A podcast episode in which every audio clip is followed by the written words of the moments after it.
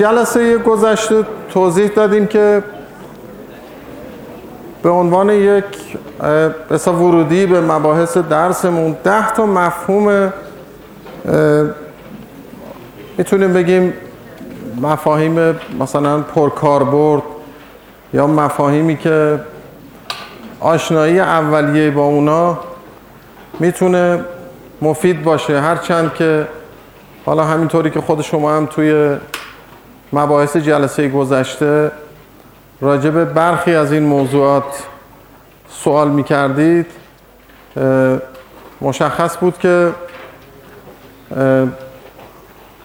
حداقل برخی از این موضوعات هستن که احتیاج به توضیحات بیشتر دارن احتیاج به این دارن که به صورت تفصیلی تر بهشون بپردازیم که همینجور هم خواهد بود. یعنی این چیزهایی که اینجا داریم میگیم به این معنی نیست که اینا رو من دارم میگم و عبور می‌کنم ازشون. بعد شما اینا رو بیشتر بهشون نمی‌پردازید. بلکه همون نقش یه مقدمه داره دیگه. نقش اینو داره که یه سری سرفصلا و مفاهیم و موضوعات اولیه رو باش آشنا بشید.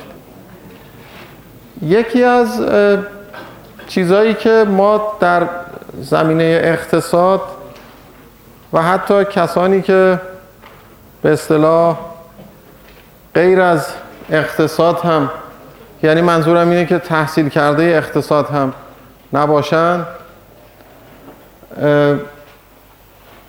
چیزاییه که حداقل راجبش بحث می‌کنن راجبش صحبت می‌کنن بهش می‌پردازن این است که چرا سطح رفاه در بین کشورهای مختلف دنیا اینقدر متفاوته. چرا یک کشورهایی هستن که در فقر خیلی زیادی به سر می‌برن کشورهایی هستن که در سطح رفاه خیلی بالایی قرار دارن. الان این سه تا عددی که شما اینجا مشاهده می‌کنید یکیش هست 44400 دلار که این درآمد سرانه است. یعنی یه نفر در طول یک سال به طور متوسط در مثلا این کشور چقدر درآمد داره؟ خب اینجا از 44400 اینجا هست 10000 دلار اینجا هم هست 1500 دلار. حالا از این توجه می‌کنید؟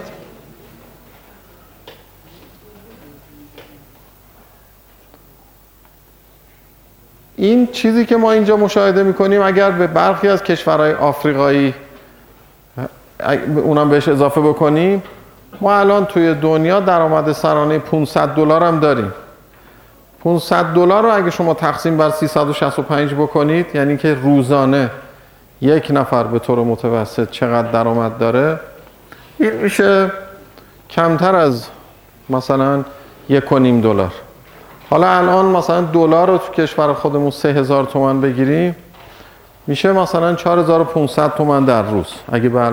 برای که همینجوری یه به حسی داشته باشیم نسبت به این عدد اینه که اون کشوری که درآمد سرانش 500 دلاره مثل این میمونه که یه نفر اینجا مثلا با درآمد با درآمد روزانه کمتر از 5000 تومان می‌خواد زندگی بکنه.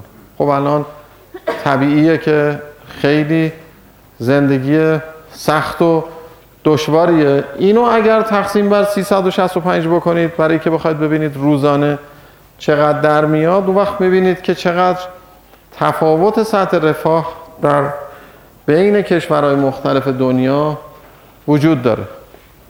حالا الان طبیعتا این ما رو متوجه این سوال می‌کنه که چرا اینطوریه؟ اصلا یه بخش بزرگی از مثلا حوزه ای که در اقتصاد کلان ما بهش می‌پردازیم پاسخ به همین سواله. که چی میشه که یک کشوری میشه درآمد سرانه مثلا زیر هزار دلار یک کشوری میشه درآمد سرانه حدود پنجاه هزار دلار. این رو چی می‌تونه توضیح بده؟ چرا اون کشوری که درآمد سرانش زیر هزار دلاره نمی‌تونه برسه به سطح اون کشوری که مثلا ده هزار دلار 20 هزار دلار حالا هر چقدر که هست. چرا چنین اتفاقی نمی‌تونه بیفته؟ این یه سوالیه که خیلی خیلی هم سوال مهمه هم جوابش خیلی جواب در واقع متنوع و میشه گفت نسبتا پیچیده ایه و ادامه دارم هست. یعنی موضوعیه که همینجوری اصطلاح بازم بهش پرداخته میشه. بفهمید این برای خانواره برای نفر این برای نفره. یعنی یک نفر رو شما اگر مثلا فرض کنید الان ما بگیم درآمدی که در کل کشور ما در یک سال ایجاد میشه چقدره؟ تقسیم کنیم به 77 میلیون نفر. این اسمش میشه درآمد سرانه. بعد این رو میشه مقایسه کرد بین کشورهای مختلف دنیا. یه ملاک خیلی تقریبیه برای اینکه ما سطح رفاه کشورهای مختلف دنیا رو بتونیم با همدیگه مقایسه کنیم. شما اگه می‌خواید صحبت بکنید برید. چون من اینجوری نمی‌تونم ادامه بدم. کلاس که تعداد زیاده باید سکوت رعایت بکنید. الان این در عرض دو سه دقیقه دفعه دومه دارم تذکر بهتون میدم. من اینجوری نمی‌تونم تمرکز داشته باشم. باید رعایت کنید دیگه. بفرمایید. آها اختلاف طبقاتی رو اینجا ما در این سطح بهش نمی‌پردازیم. یعنی مثلا فرض کنید که ما اگر میگیم در اقتصاد ایران در طول یک سال اینقدر درآمد ایجاد میشه. اینو تقسیم می‌کنیم به 77 میلیون نفر.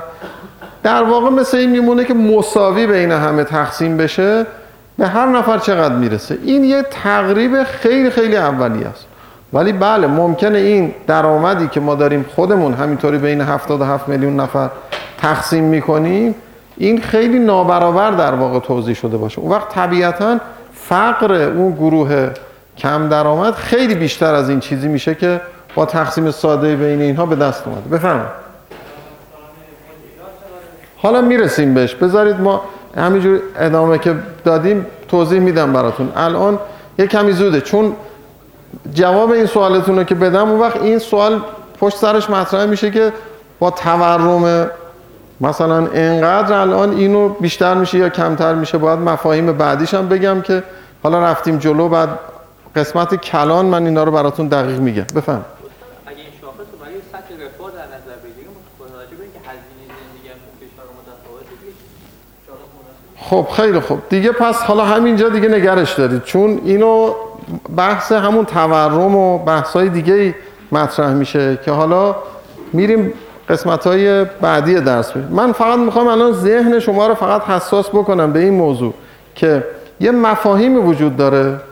که این مفاهیم ما اول بار اصلا بدون اینکه علم اقتصادم بدونیم برامون اهمیت داره که اصلا دنیا چرا وضعش اینطوریه؟ چرا یه کشورهای اینقدر فقیرن؟ یه کشورهای اینقدر ثروتمند هستن؟ حالا اینا شما فعلا به عنوان سوال تو ذهنتون نگه دارید تا بعد اون وقت ببینیم که چطوری پاسخ برای این سوالات توی علم اقتصاد ایجاد میشه. چجوری جواب میدن به اینا؟ که حالا همینجوری که من توی اون جلسات اول براتون توضیح می‌دادم می‌گفتم که مثلا اگر یه نفر بیاد کشور ما رو نگاه بکنه مثلا ساعت دو سه صبح بیاد تو تهران ببینه مثلا چجوریه ببینه ترافیک نمی‌دونم یه دی میرن میان نمی‌دونم خیلی. بعد فکر می‌کنید اینجا باید مثلا مثل بیشتر از اقتصاد چین مثلا رشد داشته باشه. چون همه صبح تا شب کار می‌کنن. شب تا صبح هم کار می‌کنن بعد میرید مثلا یه کشور دیگه ای که می‌بینید هشت صبح تا پنج بعد از ظهر کار می‌کنن. و بعدش هم دیگه ساعت 6 بعد از ظهر خیابونا خلوت خلوت تا میره فردا صبحش. ولی می‌بینید اون بیشتر از ما رشد می‌کنه. اینو ما حالا بهش میگیم بهرهوری. توجه می‌کنید؟ حالا اینکه این بهرهوری دوباره باز چی میشه که اینطوریه؟ چرا مثلا توی کشوری بهرهوری زیاده بهرهوری کمه؟ اینا حالا چیزایی که بعدا بهش می‌پردازیم. اینجا می‌خوایم فقط عنوانا رو بگیم. خب یکی از مفاهیم نسبتا بحث انگیز موضوع همین بحث قیمت ها و تورم و اصطلاح حجم پول و نقدینگی و اینجور چیزا هست. حالا باز من اینجا یک تعریف خیلی اولیه براتون میگم. باز اینا رو بعدا بهش خواهیم پرداخت. منتها فقط دارم این چیز اولیه رو میگم. ببینید تورم یعنی افزایشه حالا اینجا یه کلمش هم افتاده. افزایش مداوم سطح عمومی قیمت ها یعنی اینجا چند تا چیز اینجا وجود داره؟ چند تا به اصطلاح واژه کلیدی وجود داره؟ یکی افزایشه یکی مداومه یکی هم سطح عمومی قیمت هست یعنی ممکنه شما یه بار یه قیمتی افزایش پیدا بکنه. مثلا دولت قیمت بنزین رو ببره بالا. یه شیفتی تو قیمت اتفاق بیفته بعد دیگه بمونه. ادامه پیدا نکنه اینجا یک کالا زیاد شده اونم یه بار زیاد شده. به این نمیگن تورم. ولی اگر نه شما دیدید که پشت سر هم قیمت ها داره افزایش پیدا می‌کنه. اونم به این معنی نیست که یک کالا داره زیاد میشه. بلکه سطح عمومی قیمت ها داره افزایش پیدا می‌کنه. البته به هیچ وجه به این معنی نیست که مساوی با هم افزایش پیدا می‌کنه حتی به هیچ وجه به این معنی هم نیست که همه حتما باید افزایش پیدا بکنه ممکنه قیمت برخی از کالاها کاهش پیدا بکنه. الان ما همین ماه آذر تورم تو اقتصادمون بسیار قیمت مواد غذایی رشدش منفی شد. یعنی یه مقداری هم کاهش پیدا کرد. ولی کل سطح عمومی قیمت ها افزایش پیدا می‌کرد. این دلیل نمیشه که اگر تورم وجود داره همه قیمت ها دارن زیاد میشن. ممکنه برخی از کالاها قیمتشون کاهش پیدا بکنه برخی از کالاها افزایش پیدا بکنه. برایندشون در واقع میشه معنی این که به اصطلاح افزایش. حالا اون چیزی که گفته میشه این است که افزایش حجم پول توی اقتصاد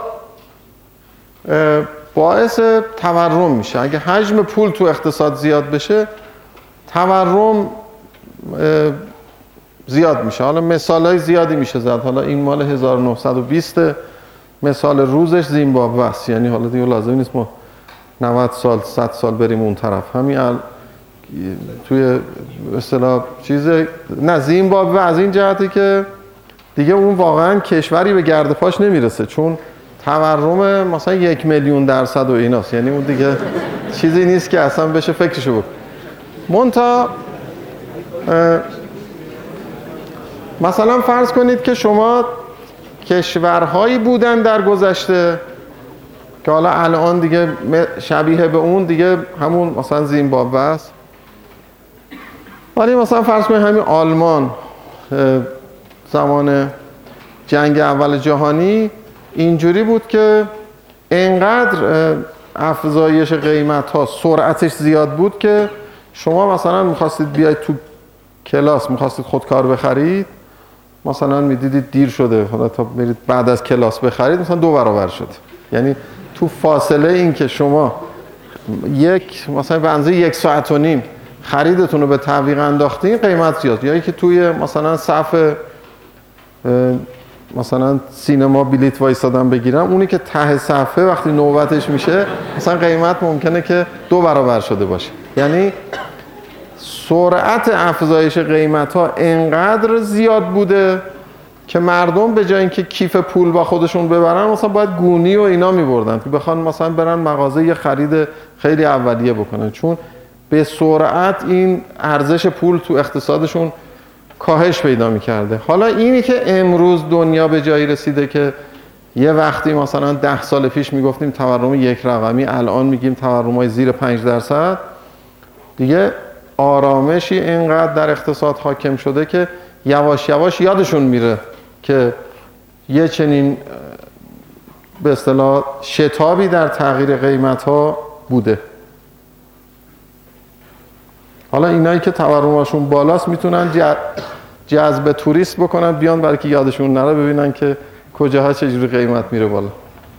بله حالا این به هر صورت مثال های امروز الان تو دنیا دیگه خیلی زیاد نیست. و اینکه اگر هرچه تورم توی اقتصادی بالاتر باشه خب خیلی قدرت خرید اون بسیار مردمی که درآمدهاشون نمی‌تونه متناسب با تورم افزایش پیدا بکنه کم میشه. و در نتیجه یکی از پیامدهای تورم فقیر شدن اون بخشی از جامعه هست که درآمداشون تعدیل نمیشه. به اضافه اینکه معمولا توی شرایط تورمی مردم چون می‌بینن که پول پولشون رو اگر نگه دارن از قدرت خریدش هی کم میشه سعی می‌کنن به جای پولشون کالاهای با دوام نگه بخرن نگهداری بکنن.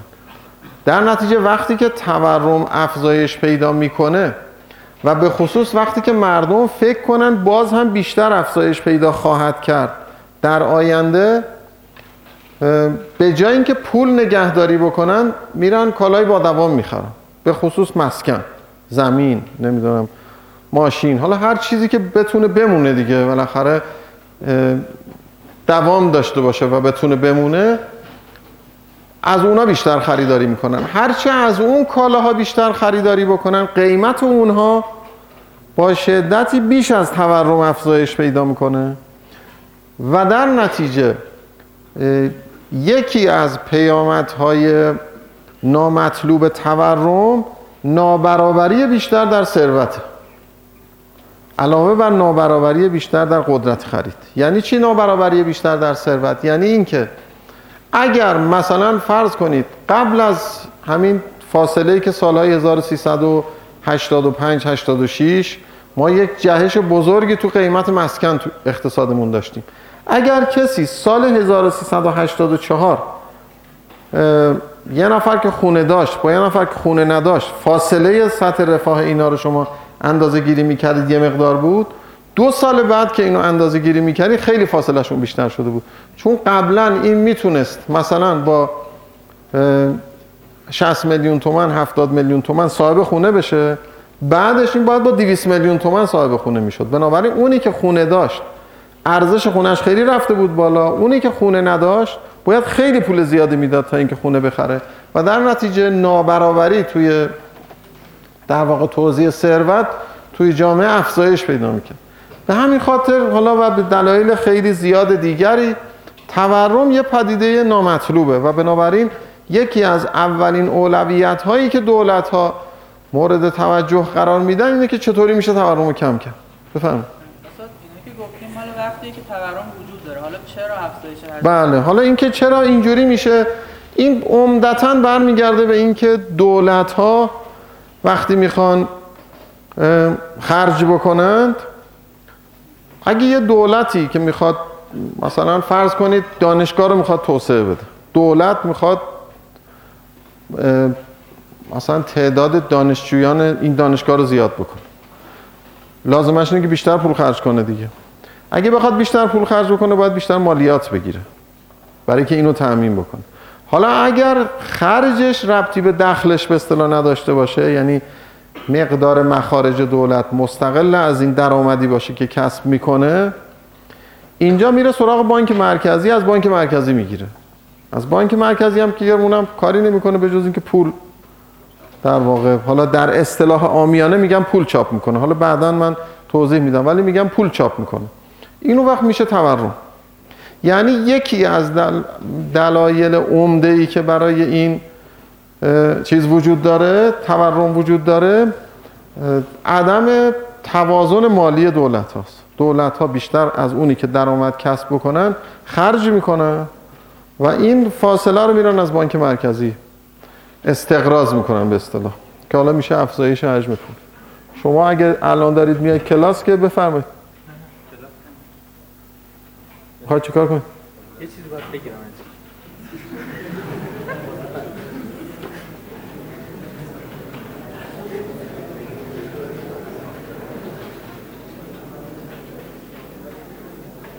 بفرمایید.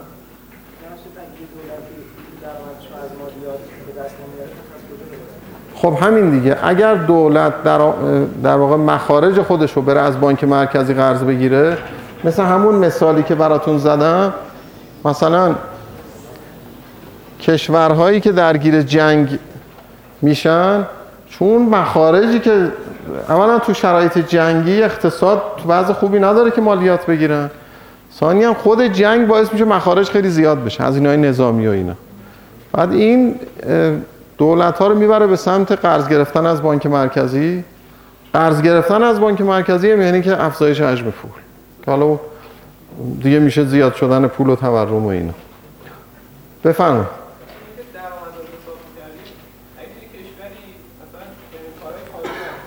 چی باشه؟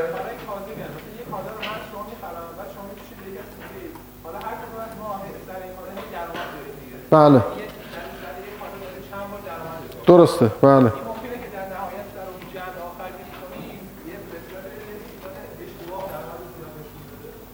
آره ببینید حالا این اصطلاح کار کاذب رو تو ذهنتون نگه داری؟ آخر درس ببینید این اصطلاح درستی هست یا نه. خب یعنی ما ممکنه فکر کنیم اینایی که سر چهار گل میفروشن اینایی که مثلا فرض کنید حالا میایم به سمت اینکه ماشین تمیز می‌کنه اینکه به نظرمون می‌رسه یه سری کارهای کارهای کاذبه. یه سری کارهای کارهای اساسیه. مثلا فرض کنید حالا بگیم الان مثلا ما داریم سر کلاس داریم درس میدیم یه جور ارزش گذاری می‌کنیم برای این کارا. حالا اینو بذارید بعدا ببینید چه جوریه اما شما فعلا علل حساب به جای اون اصطلاح کاذب بگید که بهرهوریش کمه یا زیاده. توجه می‌کنید؟ حالا به این معنی که ممکنه مثلا الان ما مثلا ممکنه فرض کنید اینجا رو بخوان یه ساختمانی بسازن. این ساختمانی که می‌خوان بسازن آجر و نمی‌دونم گچ و اینجور چیزا لازم داره. حالا یه حالتش اینه که این آجرها رو شما یکی یکی بدید همینجوری این آجر رو بده به اون یکی اون بده به اون یکی این تا بره مثلا برسه سر ساختمان. دوباره این هم بعدی شروع بشه. خب یه حالت اینه که یه وانتی اینا رو کلا بیاره خالی کنه دیگه. توجه می‌کنی؟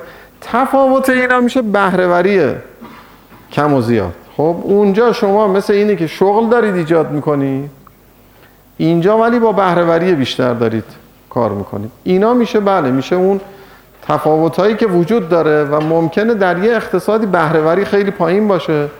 تعداد شاغلین به عنوان مثال زیاد باشن ولی بهرهوری خیلی پایین باشه. ممکنه یه نفر الان سوال بکنه از دولت کره شمالی بگه نرخ بیکاری چقدر؟ صفره. توجه می‌کنید ولی اون به اصطلاح همه سر کارن در واقع نه اینکه شاغلن اینجوری. چون چیزی نداره تبدیل به رفاه براشون نمیشه. حالا بعدا باز بیشتر به اینا می‌پردازیم.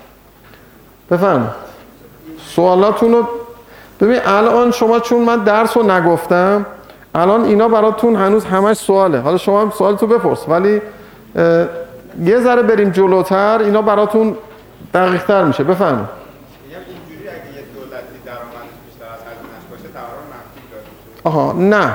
اگر تورم منفی اگر دولتی درآمدش بیشتر از هزینه هاش باشه چون این درآمد باید از مردم بگیره و مردم عملا رفاه خودشون رو دارن منتقل می‌کنن به دولت. یعنی مالیاتی که ما داریم می‌گیریم بخشی از رفاه مردم رو داریم می‌گیریم که در ازایش چیز دیگه ارائه بکنیم. خود به خود اون یه مکانیزم کنترلی ایجاد می‌کنه که هیچ وقت مازاد بودجه ایجاد نمیشه. توجه می‌کنید یعنی خود مردم چون بودجه دولت ها رو مجالسشون تصویب می‌کنن مجالس هم این نماینده هایی که نماینده مردم هستن اونا اگه ببینن اینا دارن زیادی مالیات می‌گیرن از مردم این طرف کمتر دارن خرج می‌کنن خود به خود برمیگردن تعدیلش می‌کنن. خب این آخرین به اصطلاح مفهوم از این ده تا مفهومی که گفتیم موضوع تورم و بیکاریه. حالا ما در اقتصاد کلان بعدا اشاره خواهیم کرد ولی خب دیگه حالا تو درس مبانی اقتصاد احتمالا ما نمی‌رسیم به این که اینا رو بخوایم با تفصیل بیشتری بهش بپردازیم.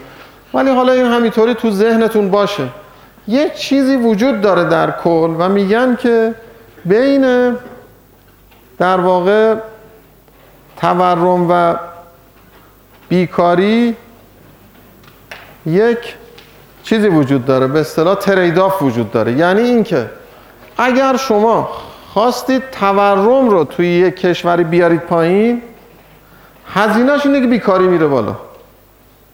یا برعکس اگر بیکاری رو خواستید بیارید پایین هزینهش اینه که تورم افزایش پیدا می‌کنه.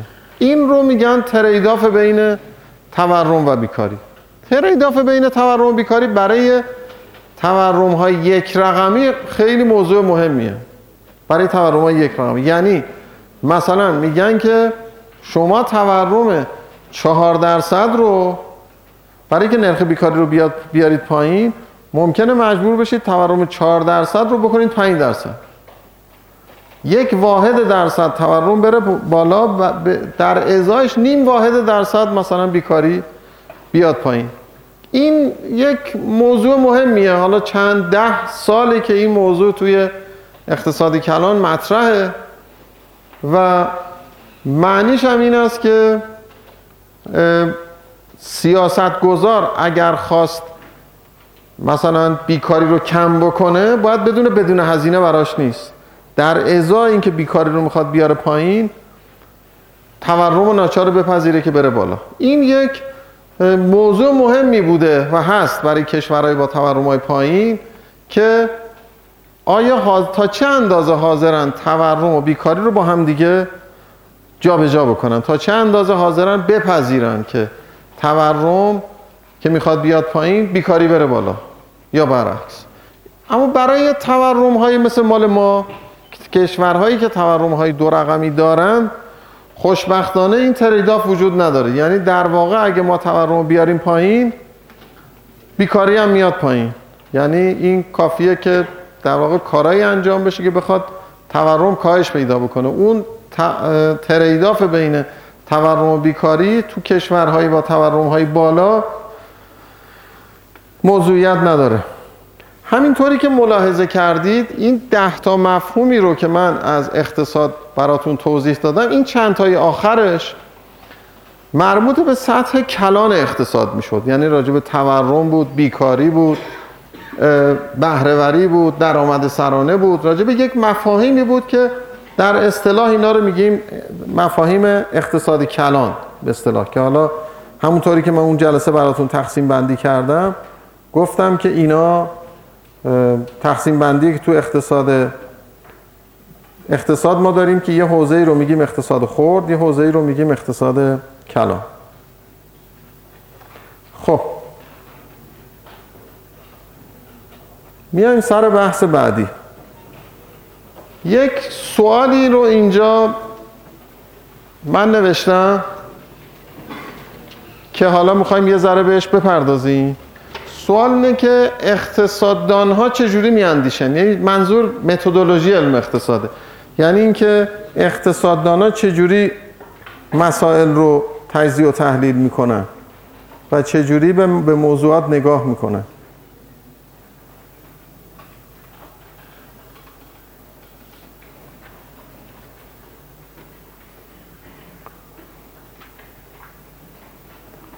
بله. ببینید ما توی هر علمی یه مشاهده داریم. مثل همون سیبی که مثلا نیوتون می‌دید که از درخت میفته. این می‌شد مشاهدش یعنی اینکه یک پدیده رو داره مشاهده می‌کنه. بعد میاد یه فرضیه درست می‌کنه که تو اون فرضیه میگه که این پدیده ای که من دارم مشاهده می‌کنم چرا داره اتفاق میفته این فرضیه چیز ذهنیه. بعد این باید آزمون بشه. اگر از آزمون موفق بیرون آمد میشه تئوری. در واقع تئوری همون فرضیه که از آزمون موفق در اومده و امتحان خودش رو داده. معلوم شده که این حرفی که زدیم درسته. توی اقتصاد ما همینو داریم. تفاوتی که در اقتصاد داریم سر اینجاست. سر این قسمته. یعنی سر مرحله آزمونه. شما الان خودتون با فرض اینکه مثلا هر کدام از شما تو رشته های مهندسی هستید و اگه مثلا دارید کار تو حوزه خودتون کار می‌کنید خیلی از این فرضیه ها رو تو آزمایشگاه آزمون می‌کنید. یعنی به وسیله آزمایش اون فرضیه ای رو که مطرح شده صحت یا عدم صحتش رو بررسی می‌کنیم تو اقتصاد ما آزمایشگاه به اون معنی نداریم. یعنی اگر کسی میگه نرخ ارز افزایش پیدا بکنه قدرت رقابت اقتصاد زیاد میشه صادرات افزایش پیدا می‌کنه مثلا واردات کم میشه جایی ما نداریم بگیم خب حالا بریم تو این آزمایشگاه نرخ ارز رو ببریم بالا ببینیم صادرات زیاد میشه یا نمیشه واردات کم میشه یا نمیشه. آزمایشگاهش همون خود جامعه است. خب اونم که نمیشه که ما بیایم سر مردم آزمایش انجام بدیم که بگیم مثلا شما یکی میگه به نظر من مثلا پول تورم ایجاد نمی‌کنه یکی بگه به نظر من ایجاد می‌کنه. میگه خب حالا یه سال حجم پول رو زیاد کنیم ببینیم تورم میشه یا نمیشه. یه سال هم زیاد نکنیم ببینیم زیاد میشه یا نه. خب این مردم همینجور سطح رفاهشون داره بالا پایین میره. آزمونی که ما در اقتصاد انجام میدیم آزمون های آماریه نه آزمون های آزمایشگاهی. به این معنی. که اگر مثلا فرض کنید که یه رکوردی از افزایش حجم پول تو اقتصاد ایران وجود داره رکورد مثلا طولانی مدت و یه رکوردی از تورم تو اقتصاد ایران وجود داره ما میام یک مدل آماری درست می‌کنیم نه به این سادگی که این دوتا رو با هم دیگه ببینیم. پیچیده تر از ایناست. اما یک مدل آماری درست می‌کنیم که رابطه بین تورم و حجم پول رو از توی اون استخراج می‌کنیم. حالا اینجا البته خیلی چیزای زیادی وجود داره که ما باید بهش توجه بکنیم. اینایی رو که الان چند تا مثال براتون می‌زنم فقط هم این نیست که بگیم یه جور استنتاج از روابط بین متغیرها محدود به عرصه اقتصاده. یعنی ممکنه ما بگیم که من میام یه نموداری رسم می‌کنم حج تغییرات حجم پول و تورم رو رسم می‌کنم می‌بینم اینا با هم دارن حرکت می‌کنن. وقتی دیدم با هم حرکت می‌کنن میگم پس ببین حجم پول داره تورم رو درست می‌کنه. نه به این سادگی ها نیست. خیلی از متغیرها ممکنه که اینجوری باشن که دو تا متغیر از یه متغیر سومی تاثیر میپذیرن. اون وقت ما فکر می‌کنیم که این داره اونو درست می‌کنه. خیلی از متغیرها هستن که ممکنه همبستگی بالایی با هم دیگه دارن. شما اگر که کلاستون رو یه دقیقه صبر کن. کلاس رو اول نیایید اون وقتی که زود می‌خواید برید. آره. شما ببینید میگن بعضی از متغیرها هستن اینا با هم اتفاق میفتن ولی همیشه یکی قبل از اون یکی اتفاق میفته بعد ما به اشتباه فکر می‌کنیم که بین اینا رابطه علت و معلولی وجود داره. بسیاری از افرادی که فوت می‌کنن تو بیمارستان فوت می‌کنن. خب؟ بعد ما فکر می‌کنیم بیمارستان چون اینا وقتی شما میاد رکورد می‌گیرید می‌بینید همیشه این اتفاق قبل از این میفته و می‌بینید که مثلا با یه significance آماری بالایی این دوتا با هم اتفاق میفتن همیشه هم این قبل از اونه. بعد نتیجه می‌گیرید که پس یه رابطه علی وجود داره بین اینا. یعنی فکر می‌کنید که اینه که اینو درست می‌کنه. یا ممکنه مثلا فرض کنید هر جایی که ترافیکه می‌بینید پلیس هست. جایی که ترافیک نیست پلیس نیست. حالا اون چون ترافیک بوده پلیس رفته اونجا. ولی میگه که اصلا پلیس ترافیک رو درست می‌کنه. توجه می‌کنید بنابراین یکی از چیزای اینایی که من مثال می‌زنم اینا مثالای خیلی ساده است. اما تو تصمیم گیری اینا خیلی خیلی چیزای تو سیاست گذاری به طور اساسی اینا چیز ایجاد می‌کنه. یعنی من مکرر مواردی رو خودم شاهد بودم و هستم. از اینی که شما بین دو تا عامل خیلی مهم تصمیم گیری شبیه به هم اینا رو کنار هم می‌ذارید. زود نتیجه می‌گیرید که پس باید این کار کرد. بنابراین این که آزمون با استفاده از مدل و با استفاده از داده ها و مدل هایی که مدل های به اندازه کافی قوی به لحاظ آمار و احتمال باشن که به شما بگه که این فرضیه که میگید پلیس باعث ایجاد ترافیک میشه این آیا فرضیه درستی یا درست نیست؟ و این مواردی که خیلی خیلی احتمال بروز خطا رو توش زیاد می‌کنه ما بتونیم اونا رو کنار بذاریم و بعد بتونیم به این نتیجه برسیم که روابط بین متغیرهای اقتصادی با هم چیه؟ از این جهت که بتونیم تو سیاست گذاری ازش به اصطلاح استفاده بکنیم و بتونیم کار بکنیم. همینطوری که گفتم ممکنه همبستگی بین دو تا متغیر ما رو به دوچار خطا بکنه. یا همین که تعداد پلیس و میزان وقوع جرم. مثلا به فرض میگم شما ممکنه چون این از این کارهایی که ما هم تو پایان نامه های بچه ها و تو اینا باش مواجه میشیم اینی که وقتی که پلیس امکانات بیشتری بهش می‌دید؟ جرم بیشتری می‌تونه کشف بکنه. بعد این رکورد سال قبل سالهای قبل اینکه این امکانات رو به پلیس داده باشی جرم کم داره نشون میده. سالهای بعد جرم زیاد. بعد به نظرتون می‌رسه که از این زمان به بعد جرم خیلی زیاد شده. در حالی که این جرم نبوده که زیاد شده. جرمه داشته اتفاق می افتاده ما جرم رو کشف نمی کردیم چون اصلا ابزارش رو نداشتیم. حالا ابزار در اختیار ما قرار گرفته جرم رو شناختیم.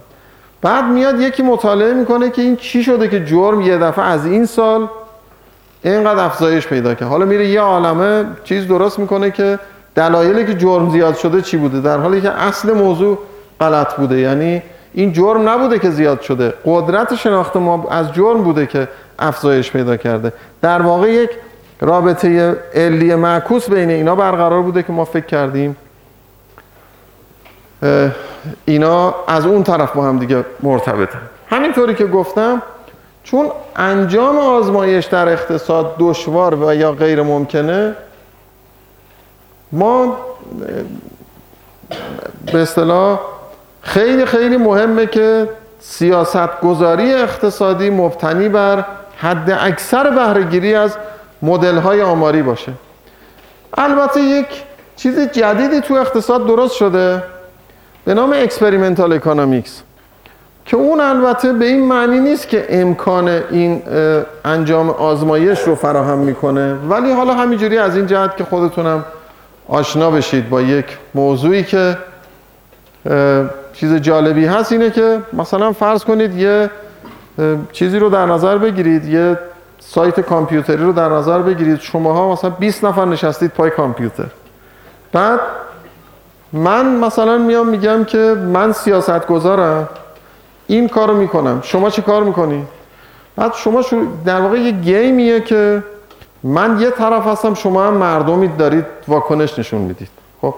این رفتاری که من نشون میدم و واکنشی رو که شما نشون می‌دید من اینو می‌گیرم به عنوان یک آزمایش کوچیکی از آنچه که در جامعه ممکنه اتفاق بیفته. یعنی مردم ما به عنوان مثال خیلی خیلی سریع واکنش نشون میدن. مثلا همین مثال خیلی روز همین امروز رو براتون بزنم. مثلا فرض کنید مجلس تو بودجه سال 1393 که تصویب کرده یک واحد درصد مالیات ارزش افزوده رو برده بالا. یعنی قرار بوده یک درصد زیاد بشه دو درصد زیاد. به جای 6 اینو کرده 8 خب. مالیات ارزش افزوده همین است که شما میرید خرید می‌کنید. این قبضایی که بهتون میدن زیرش نوشته مثلا اینقدر مالیات ارزش افزوده. یعنی بر اساس یعنی در واقع رکوردی که از مالیات وزارت اقتصاد داره از اون فروشنده می‌گیره رسیداییه که صادر می‌کنه. مثلا اگه کارت می‌کشید این کارتی که می‌کشید این معامله ای که شما انجام دادید خریدی که از این فروشگاه انجام دادید ثبت میشه. بر اساس این میان میگن خب شما امروز چند تا transaction داشتی به اصطلاح؟ چند تا معامله داشتی؟ ازت چیز می‌گیرن مالیات می‌گیرن. درست از هفته گذشته که مجلس اینو تصویب کرده ظرف همین تقریبا ده روزه که گذشته استفاده از پوز خیلی کاهش پیدا کرده. یعنی سریع حالا هنوز این مال سال 93 ها یعنی به 92 کاری نداره. این قانون حالا اگر تصویب بشه مربوط به سال 93 میشه. ولی از همین الان مردم سریع واکنش نشون میدن که چه کار بکنن. تا مجلس تصویب کرد هفته گذشته که مثلا خوراک پالایش خوراک پتروشیمیا 15 سنت باشه بورس یه دفعه افتاد. حالا همین الان قبل از ظهر تایید کرد که حذفش بکنه حالا فردا ببین بورس دوباره میاد بالا. یعنی به سرعت مردم واکنش نشون میدن. توی experimental economics اینجوریه که همینو چیز می‌کنه. همینو توی در واقع یه گیمی طراحی. هم فرض کنید مثلا همین چیز. همین مذاکرات ما با پنجه به اضافه یک.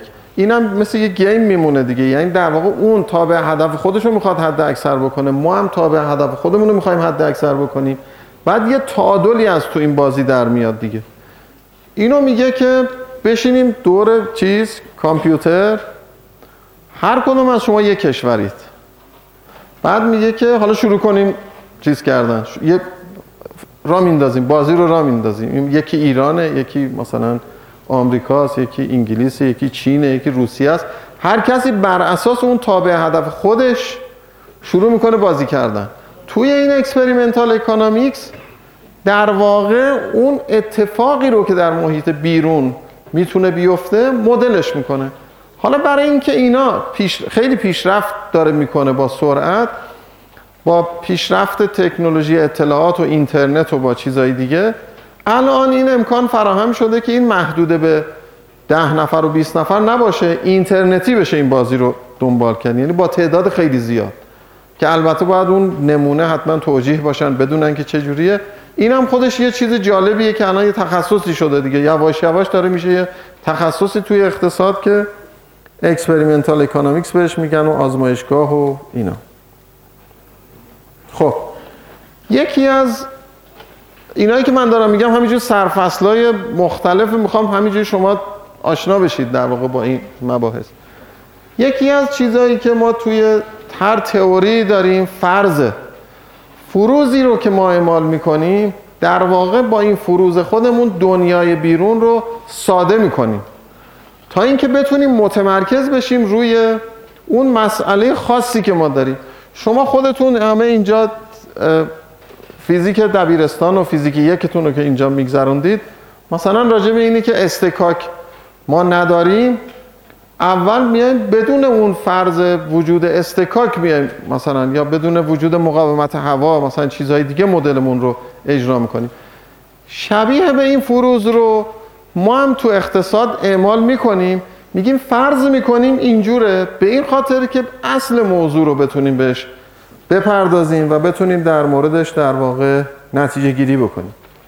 معمولا یکی از تفاوتهایی که میگن بین اقتصاددانای جوان و به اقتصاددانای با تجربه وجود داره اینه که اقتصاددانای جوان بیشتر مایلن مدلای بزرگ درست بکنن مدلای پیچیده.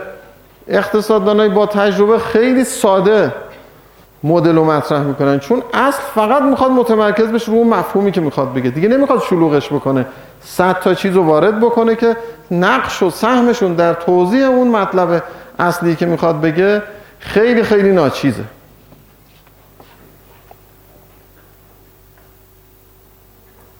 بله. حالا کاربرد مدل این است که ما تو اقتصاد میایم روابط ریاضی درست می‌کنیم. توضیحات علت و معلولی از نمودار استفاده می‌کنیم. از مدلای آمار و احتمال استفاده می‌کنیم. چیزهای دیگه برای اینکه بتونیم پدیده های اطراف خودمون رو به نحو مناسبی توضیح بدیم. شبیه به این که مثلا فرض کنید ما توی بدن انسان میگیم این قلبه و این قلب یک جریان خون را میاندازه توی بدن. و باعث میشه که سلولای بدن تغذیه بشن. و این چیزیه که مثلا حیات آدمو به لحاظ زیستی فراهم می‌کنه. ما برای اقتصادم مثلا میایم یه چیزی درست می‌کنیم به فرض که میگیم که اینجا بنگاه ها هستن. این بنگاه مثل قلب میمونه. یعنی اینجا داره درآمد رو مثل این همون که خون رو پمپ می‌کنه توی بدن اینجاست که درآمد از توش جوشش داره. و بعد خانوارها هستن که این خانوارها کار می‌کنن برای بنگاه ها در ازای کاری که می‌کنن برای بنگاه ها یک خرجی می‌کنن. این خرج برای بنگاه میشه درآمد. درآمدش رو به صورت دستمزد پرداخت می‌کنه. برای اینا میشه دوباره درآمد. و این یک جریانی رو برقرار می‌کنه که این جریان حول دو تا بازار که اینجا الان ما معرفی کردیم چه بازار مثلا کار چه بازار کالا و خدمات که بنگاه تولید می‌کنن یه دینامیسمی رو را میاندازه که خیلی شبیه به همین چیزیه که اینجا ما در مثلا یه مدلی که درست می‌کنیم از اون مکانیزمایی که در جریان خون در بدن وجود داره شبیه به همینم رابطه بین بنگاه و خانواره و این گردش درآمدی که حول محور بنگاه صورت می‌گیره. اگر شما می‌خواید ببینید یه اقتصادی رو به شکوفایی رو به اوضاع بهتر هست یا نیست باید برید ببینید تولید کننده چه کار دارن می‌کنن کی داره تولید می‌کنه؟ چه مکانیزم انگیزشی وجود داره برای تولید؟ چون اونجاست که درآمد ایجاد می‌کنه برای خانوارها. و اینا که درآمد پیدا کردن اینا دوباره میان خرید می‌کنن خرید که کردن دوباره اینا را میاندازن. یعنی اصل موضوع این است که ببینیم چه interaction ی بین بنگاه و خانوار وجود داره و این مثلا فرض کنید مثل, مثل یه مدل اقتصادی میمونه. البته این چیزی که اینجا من کشیدم بهش میگیم مدل مفهومی چون رابطه ریاضی ننوشتیم. چیزی تبیین ریاضی نکردیم موضوع رو. ولی به صورت مفهومی یه توضیحی دادیم که چجوری این بازیگرایی که تو اقتصاد هستن دارند interactive با همدیگه به اصطلاح تعامل برقرار می‌کنه. یا اینکه مثلا فرض کنید یه چیزی رو ما معرفی می‌کنیم به نام مرز امکانات تولید. یعنی اگر عواملی رو که در اختیار داریم به طور کامل در اختیار بگیریم مثلا همه امکاناتمون رو صرف تولید خودرو بکنیم میشه اینجا. همه امکاناتمون رو صرف تولید کامپیوتر بکنیم میشه اینجا. و این فاصله ای که بین اینا ترسیم شده انتخاب های مختلفیه که ممکنه بخشی از امکاناتمون رو تول... خودرو تولید بکنیم برخی از امکاناتمون رو مثلا کامپیوتر تولید بکنیم.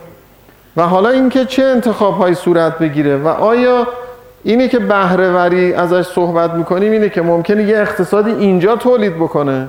به این معنی که از ظرفیت خودش که می‌تونسته استفاده بکنه استفاده نکرده باشه و بنابراین ظرفیت های معطل زیادی داشته باشه. و اینکه یک اقتصادی ممکنه اینجا تولید بکنه یا اینجا تولید بکنه چی تعیین می‌کنه که این اتفاق بیفته؟ این یه مدل به اصطلاح خیلی خیلی ساده ای هست که به جواب خیلی مهمی می‌پردازه و اونم این است که چی میشه یک اقتصادی تو اون نقطه الف قرار بگیره یه اقتصادی تو نقطه ب یه اقتصادی تو نقطه جیم و آیا امکانی وجود خواهد داشت که حالا شما جلسه دیگه می‌بینید من اینو بهش اشاره می‌کنم آیا امکانی هست که ما اینجا باشیم؟ آیا می‌تونیم خارج از اون امکانات تولیدی که در اقتصادمون داریم به جای فراتر از اون دسترسی پیدا بکنیم. میشه اصلا فکر کرد که قابل در واقع دسترسی یه چنین نقاطی یا نه؟ خیلی خوب سوال مهم و جالبیه که منعکس کننده اینه که یک کشوری آیا می‌تونه به یه سطح رفاهی فراتر از اون چیزی که ظرفیت های داخلیش بهش اجازه میده دسترسی پیدا بکنه یا نه؟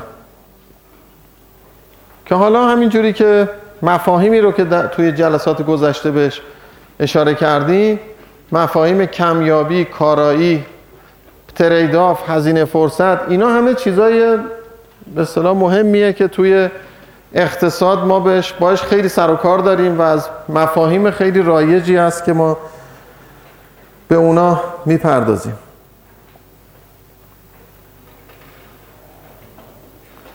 خب این که ما اگر تکنولوژی بهبود پیدا بکنه و مثلا فرض کنید ما در تولید خودرو همونی که بودیم باشیم ولی در تولید کامپیوتر یه تحولی اتفاق بیفته و یک نوآوری تکنولوژیک اتفاق بیفته اون وقت معنیش اینه که ما با همون امکانات قبلی به جای 3000 تا 4000 تا می‌تونیم تولید بکنیم.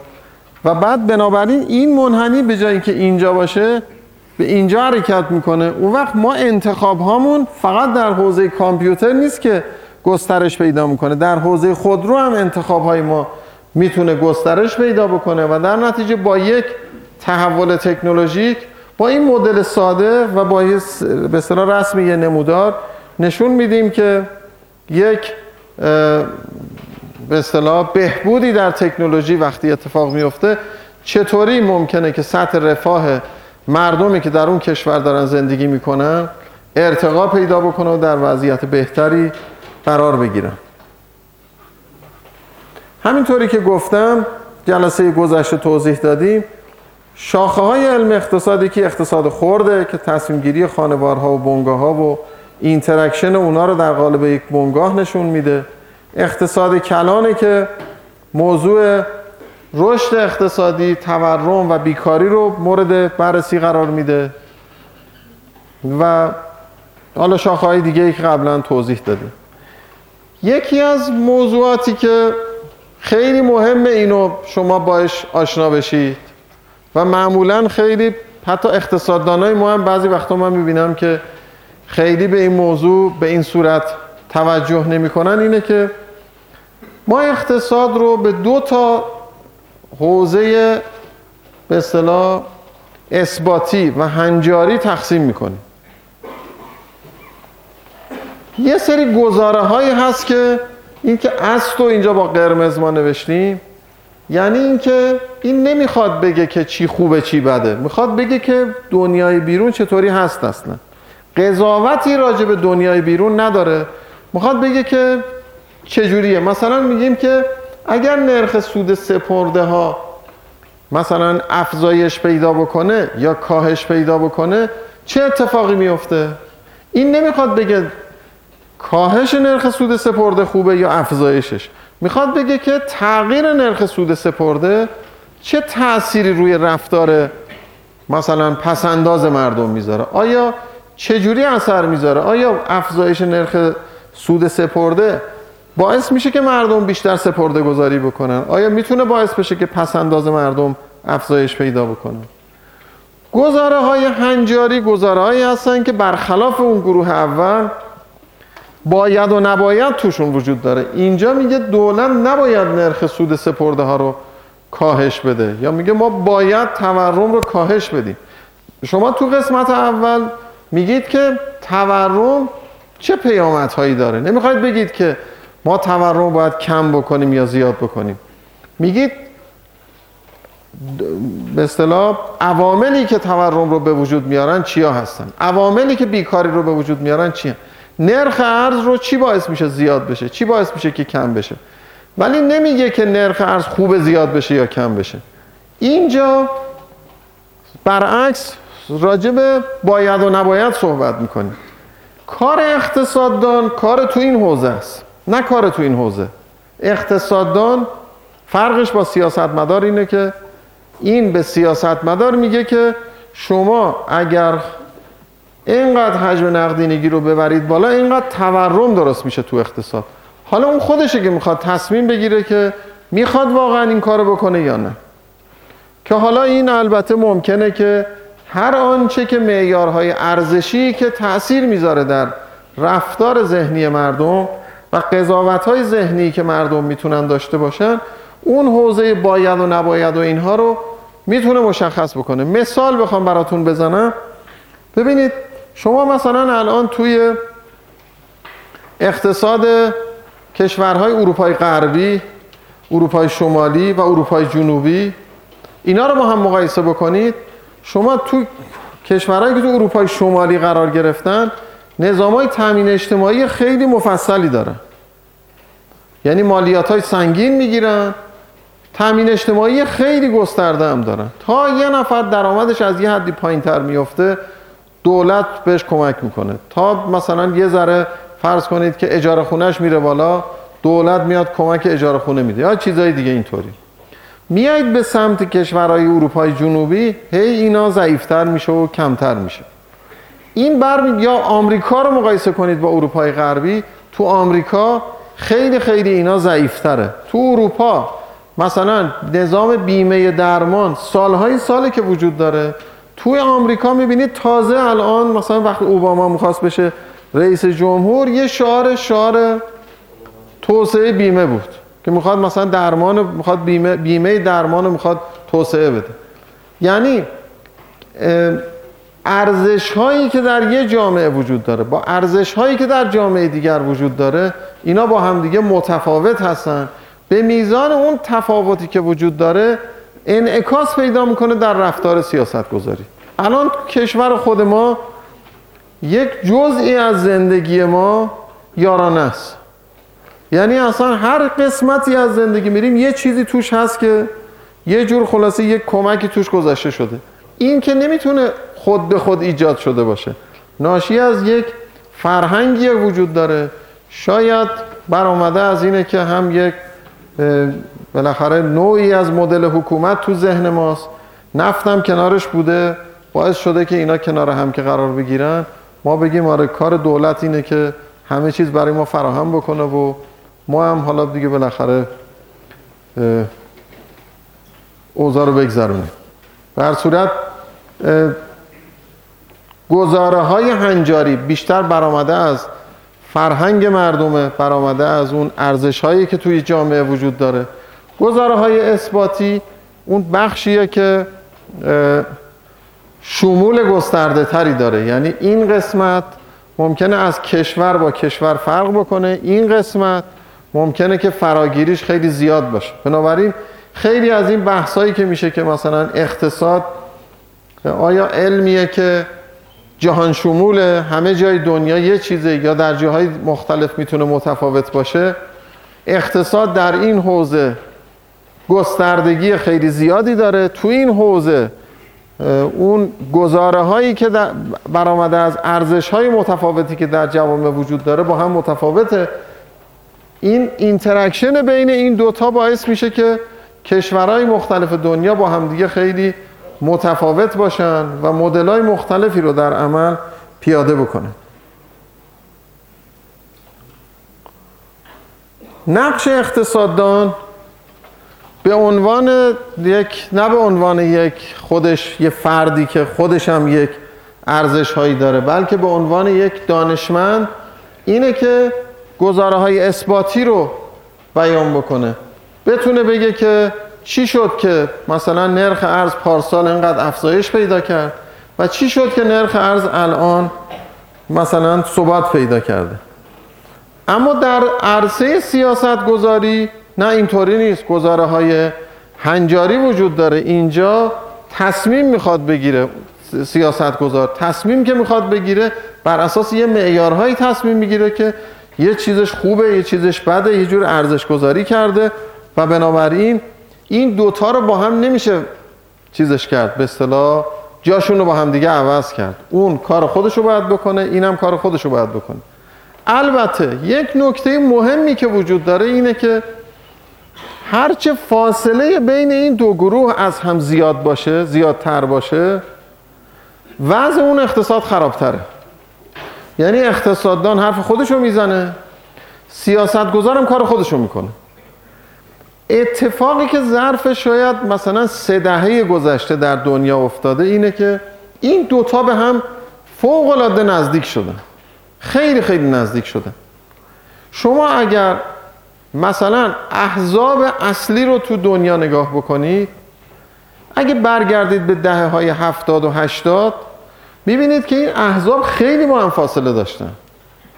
احزاب چپ توی اروپا نسبت به احزاب راست تو همون خود اروپا اینا با هم اصلا فاصله فکریشون زمین تا آسمان بود.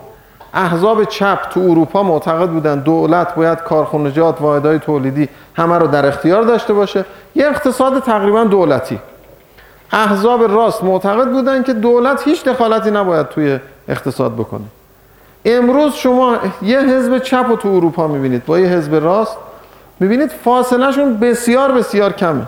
طوری که الان می‌بینید مثلا تو انگلیس حزب محافظه کار با حزب لیبرال دموکرات اینا با هم یه دولت تشکیل داده.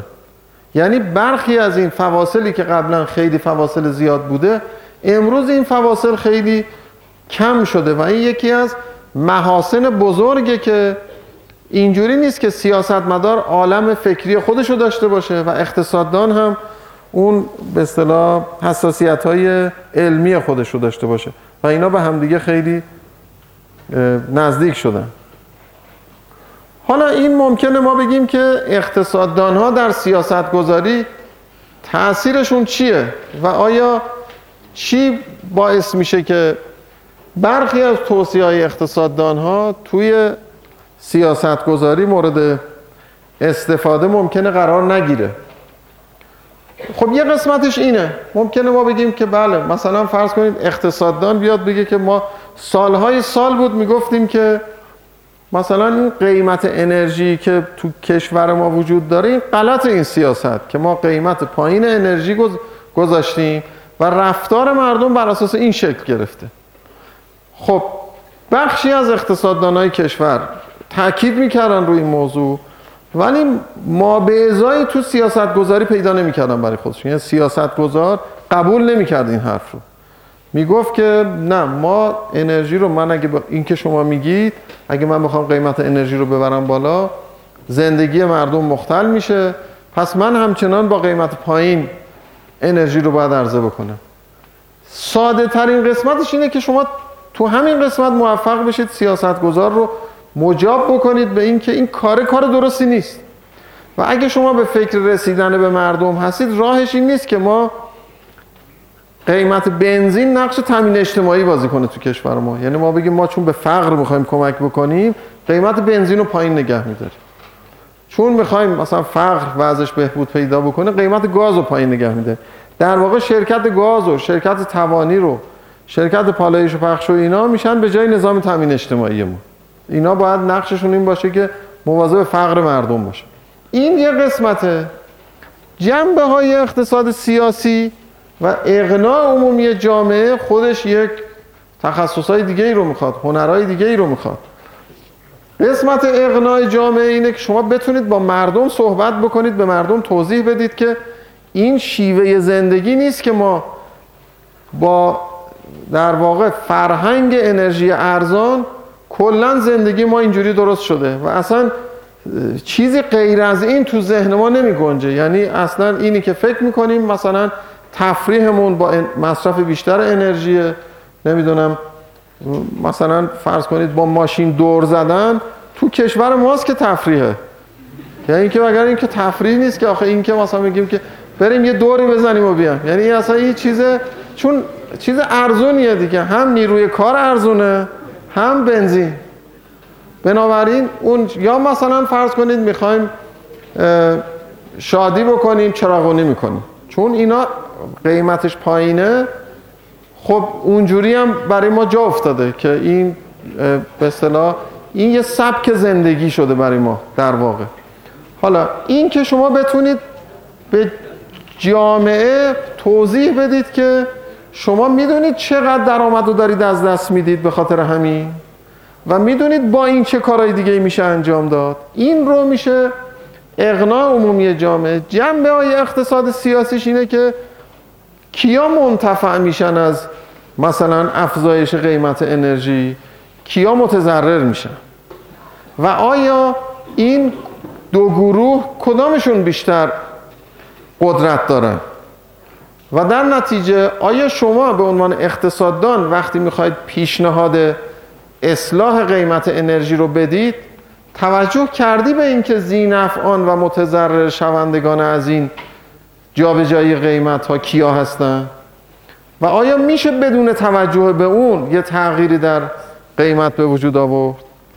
ممکنه یه وقتی سیاستمدار چون فکر می‌کرده قیمت انرژی رو پایین نگه داره محبوبیت بیشتری داره پایین نگه میداشته. یه وقتی فکر کرده اگه قیمت رو ببره بالا محبوبیت بیشتری پیدا می‌کنه. اینا خب چیزای واقعیت هایی که تو جامعه ما مشاهده شده و شما نمی‌تونید اینا رو نادیده بگیرید و مستقل بشینید تو اتاق خودتون رو فقط بحث کارشناسی بکنید و به اصطلاح کاری به این جنبه هاش نداشته باشید. به همین خاطره که اقتصاددان ها اگه شما الان اقتصاددان های برجسته دنیا رو نگاه بکنید معمولا خیلی مخاطبای غیر از دانشگاه دارن. معمولا اقتصاددان های برجسته دنیا اون اقتصاددان های خیلی خیلی برجسته به همون میزان که کار دانشگاهی می‌کنن تو روزنامه های خیلی معتبر دنیا مقاله می نویسن یا حالا از طریق این همه فضای مجازی که امکان برقرار شده شما روی اسم اقتصاددانای خیلی معروف دنیا الان برید سرچ بکنید ببینید که چقدر مطلب با مخاطب عمومی می نویسن جدای از اون مطالب تخصصی که سر کلاسشون بحث می‌کنن چقدر مطلب عمومی می نویسن یعنی یکی از کارهای اقتصاددان ارتباط برقرار کردن عمومی با جامعه هست و یک فضای ارتباطی برقرار کردن از طریق نوشته ها و به اصطلاح تحلیل های مختلفی که دارن بتونن فرهنگ علم اقتصاد رو گسترش بدن. اینم که البته یکی از حالا من جلسه بعد بیشتر به این می‌پردازم این که میگن دو تا اقتصاددان شما پیدا کنید که یه حرفی بزنن و اینا با هم دیگه خیلی اختلاف نظر دارن خب بله این یه واقعیتیه. منتها بعد باید دید که تو حوزه های علوم دیگه چجوریه. یعنی مثلا تو پزشکی که خیلی خیلی با اقتصاد از اقتصاد میشه گفت مثلا دقیق تر هست که ما خیلی فراوان اینو داریم که به یه پزشکی مراجعه می‌کنیم. میگه الان باید بری عمل بشی. به یه پزشک دیگه مراجعه می‌کنیم. میگه نه اصلا هیچ چیزی نیست. برو. یعنی هیچ, هیچ چیزی به اصطلاح توصیه هایی که وجود داره توصیه های متفاوتیه. حالا یکی از سوالاتی که من حالا جلسه بعد با یه چیز آماری اینجا براتون میگم اینه که چقدر واقعا اختلاف اقتصاددانا تو دنیا چقدره و اختلاف اقتصاددانا تو ایران چقدره؟ اون این خودش مال ما یه پدیده متفاوتیه. یعنی واقعا اینجوریه. یعنی اون اختلافی که اقتصاددانا اینجا با هم دارن ماهیتش از اختلافی که اقتصاددانان به طور طبیعی تو جاهای دیگه دارن با هم دیگه خیلی متفاوته که حالا من جلسه بعد براتون توضیح